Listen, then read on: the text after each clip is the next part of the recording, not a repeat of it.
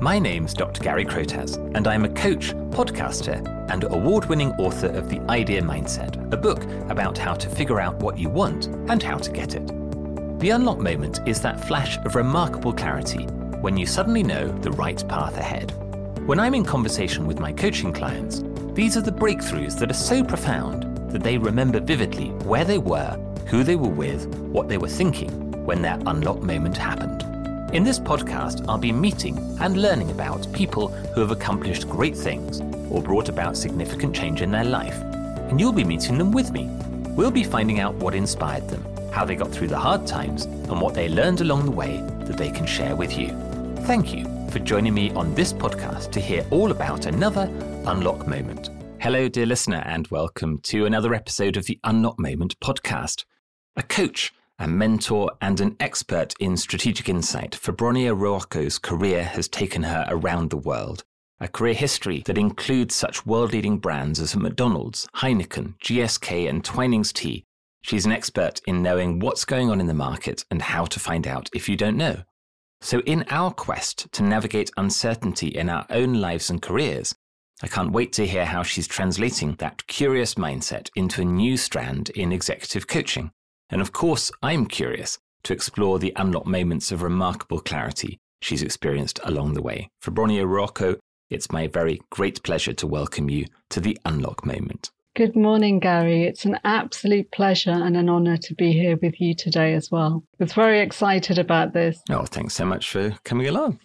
I'm really interested, having spent quite a lot of time in my career working with insights teams. I love the mindset of people who are always trying to solve problems and figure things out in the way that I'm sure you are. Now, I believe that where we choose to start in telling our story offers a fascinating lens on who we are today.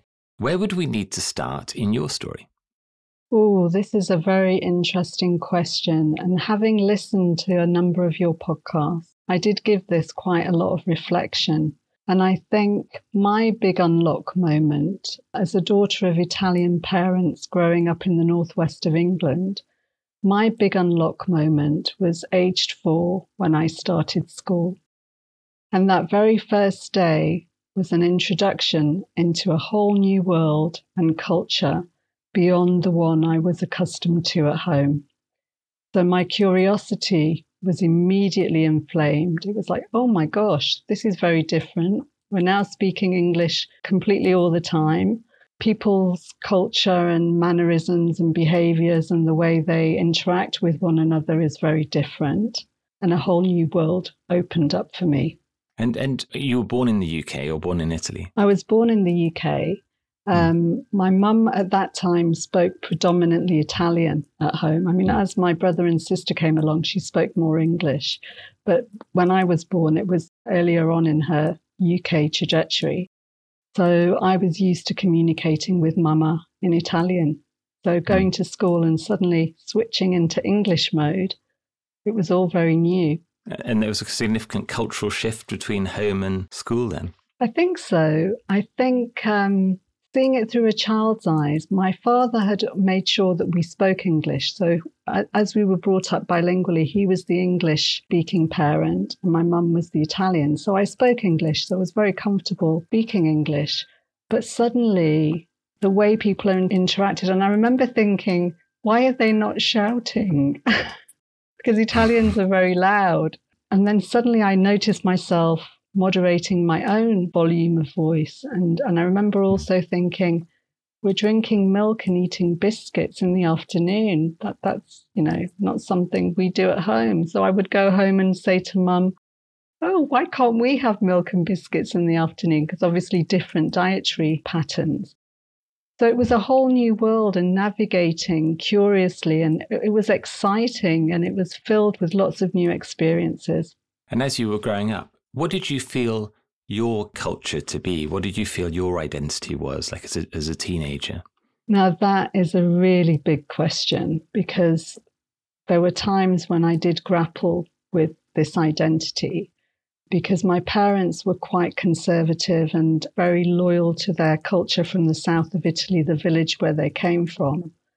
And as I was growing up, I found myself leaning more into the British culture which sometimes caused a bit of a tension with my parents because I didn't agree with some of their aspirations for me or the way they wanted me to conduct my life and, and career. So, as a teenager, I'd say at that point, I was starting to definitely lean more into the British culture. Was there a moment when that really sort of came to a head and it was a choice to go left or right? I think it was at sixth form where my family were very keen that I should become a lawyer. But I had developed a very strong love of languages. You know, going right back from the start of speaking two languages as a child, I was in love with French and German and wanted to do languages at university. And I remember having big debates with my father at the time, who, oh, you have to do law. What are you going to do with languages? You won't have a career. You know, the very traditional patriarchal view of career paths. And he meant well, you know, he was coming from the best of his own knowledge and experience. So I remember having that debate and actually winning it, but only winning it as long as I included Italian in the mix. when you think now, I mean, you know, you've had this amazing career in the world of insights. What is it about that upbringing that shaped you as a curious insights type of person? I think my upbringing was very important because I spent quite a lot of time in Italy from a child. So I would flip flop between being at home in the northwest to being in the south of Italy, very different. This, the village Minori on the Amalfi Coast, still very traditional, where females had very traditional roles at that time. It's opening up now and becoming a, a lot more common for women to have careers outside of the family and home. But at that time, when I was a child, it was still very traditional uh, in terms of the roles the genders played.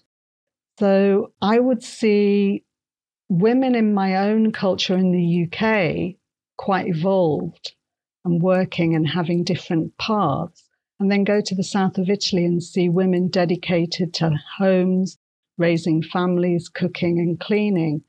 And I think quite early on, I, I was quite clear in my mind that I wanted a career outside of the home.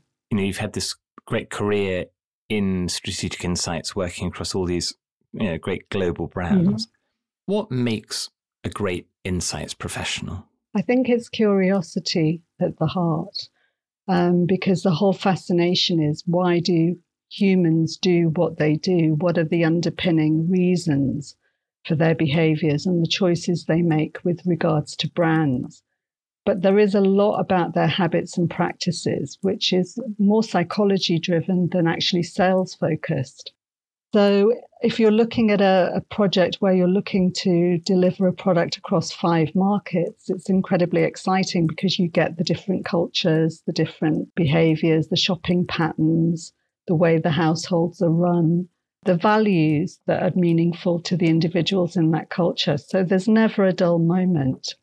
And overlaying that, you've got all the macroeconomic, mac socio-political factors as well. So you never stop learning. And that's something else that I really enjoyed. So you've come into that into that world and in that career with with your own experience and, and insights on certain cultures. Mm-hmm. How did that translate to learning about new cultures that you might not have personal experience of? I think I'd learned already because of the dynamics in my own household that I didn't want to offend my parents and their choices. I'd learned to be quite diplomatic in negotiating with them. And that served me quite well because when you're in marketing and working with different businesses and different markets and different cultures, you have to lean into the nuances of those businesses and those cultural perspectives.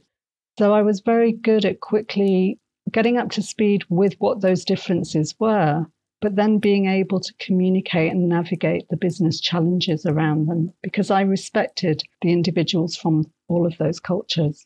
Because it was the only way that I'd learned to end up successfully achieving your goals. You, mustn't offend along the way. It's interesting, I think, that you've got different dimensions of difference and change. And one is, you know, for example, as you're talking about, you know, across cultures, but another one is through time. And, you know, you're describing changes in the Italian mm. culture over over the generations, and you see the same in, and of course, probably every country, every culture is is similar to that in in, in the degree of change. Mm. When I think back to my career in retail, I remember very striking was how much customers changed their perspectives and, and, and behaviors between you know, in my case, I was looking sort of the 2000s, 2010 through to 2020 was such a dramatic period of change mm. with digital shift and generational shift and the emergence of Gen Z, all that kind of stuff. And often you're finding that all of those things that people were familiar with and comfortable to talk about wasn't true anymore. How did you find that in Insight, being able to say, everybody's got these embedded perspectives and maybe biases about how a certain culture is or how a certain generation is mm. or how a certain product gets sold.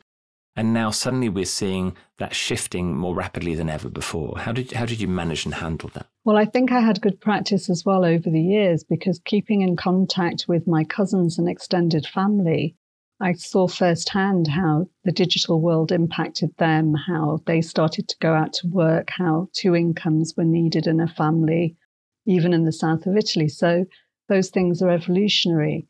But I think it's like coaching. You have to create a safe space in order to get an individual to open up with that degree of insight or degree of shared experience. So that lends itself particularly well to qualitative insight. And you would choose a specific methodology, like perhaps if, you, if it was very nuanced or personal, you'd look at doing an in depth interview, so a one on one, where the individual can explore those themes carefully and securely. So I think just being aware that some of those changes might be bumping up against their cultural values or religious values, and just setting up the conversation in a way to say if there's anything that is not comfortable or they don't wish to talk about, that's absolutely fine. But just being aware helps you to guide that conversation and exploration so you can then get to those deeper, richer layers of understanding. Is there a story that you think about from your insights experience where you really found something out that was unexpected and changed your perspective or changed other people's perspective about what they should do next? There was a soft drink brand, and people will probably guess which one it is, which was competing with Coca Cola, but it was quite fruity in content. And we were looking at why were people not drinking more of it in the summer? And the sales figures for Coca Cola were much higher. And, you know, the carbonation, the fizziness of Coca Cola, it's so fizzy and delicious when you're hot and thirsty. And this particular brand was not reaching the same levels. And it turned out the composition of the fruit in the product made it difficult to glug. So the gluggability of the product was restricting. Now, it sounds like it would be pretty obvious, but it's it wasn't at first apparent. So in that exploration, we then looked at you know how how the loyal and less loyal felt about the product, and we were able to come up with innovation that modified the amount of fruit to make it more gluggable. Isn't that interesting? And I think that you know what I hear in that is is you have to ask new questions about something that you might be quite familiar mm. with.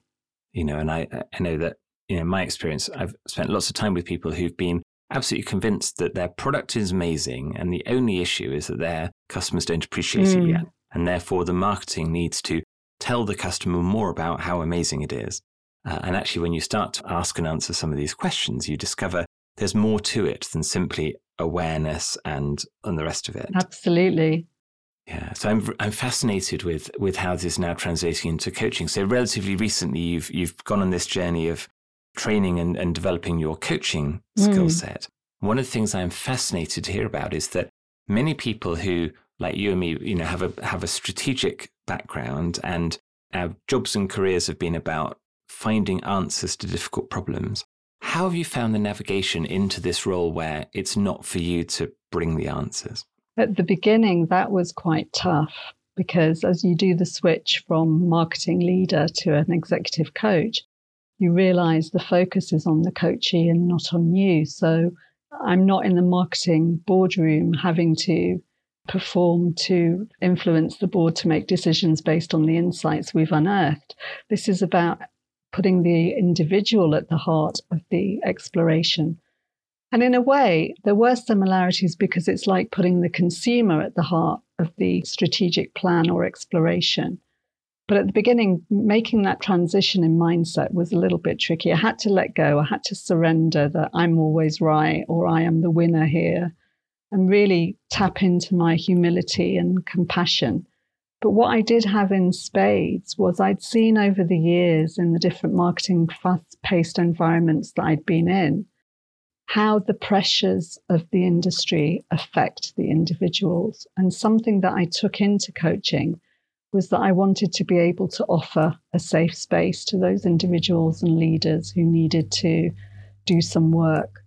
So I had that. But I think to answer your question specifically, relinquishing that need for control was um, a challenge that I had to face head on right at the start.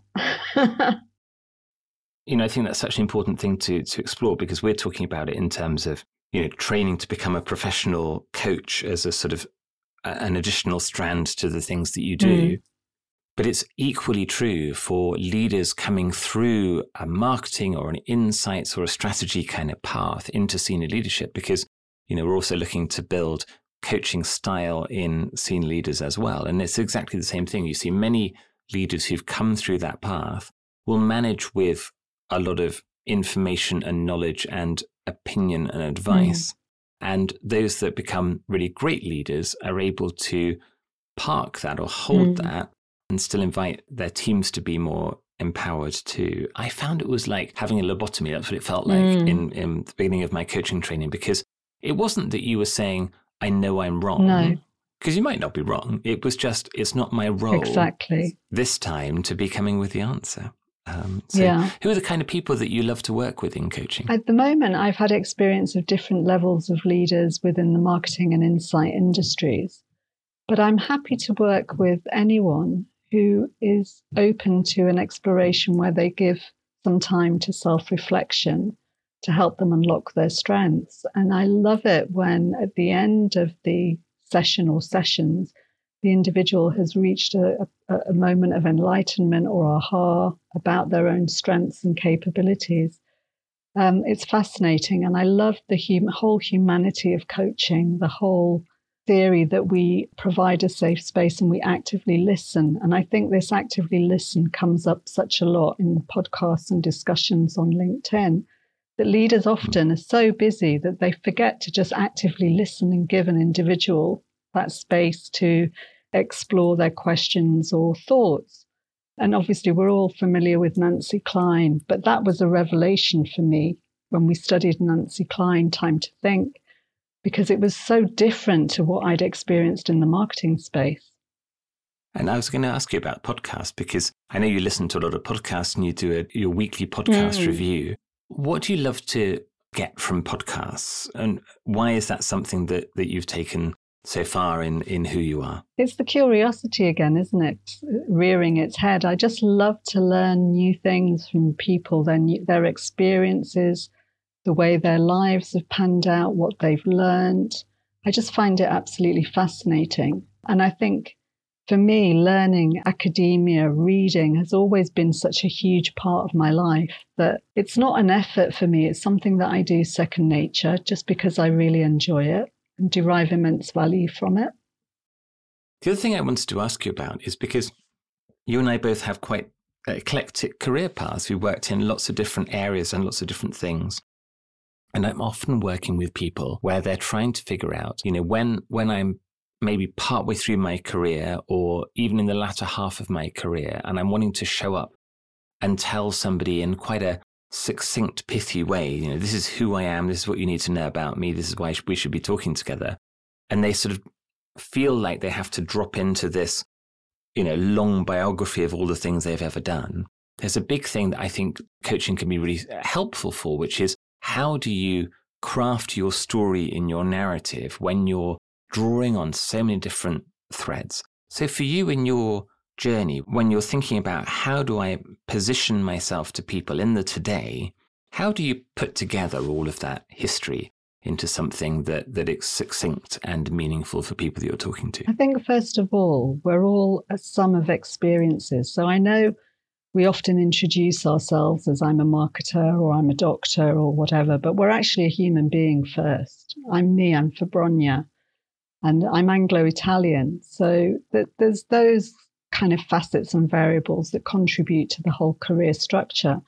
But if you do a kind of mapping of all the things you've done, no matter how diverse, there's usually some kind of strand that underpins the whole trajectory. And I think for me, the whole trajectory is underpinned by international, multilingual marketing. So there is a combination of things that direct the whole course of the career. And then there's been elements where it's rolled off into separate areas, like being interested in health and well-being and executive coaching, which again feed into management of teams in an effective well-being and supportive way. So again, they all tie back to the same theme. So I think I would encourage anybody who's got a varied or squiggly career, as we call it now, thanks to Helen Tupper and Sarah Ellis, that the more squiggly you are, the more interesting you are, the more things you've done. So be proud of that diversity and don't try and minimize it, but just bring it together as part of your whole experience. It doesn't need to be pithy, it just needs to be honest.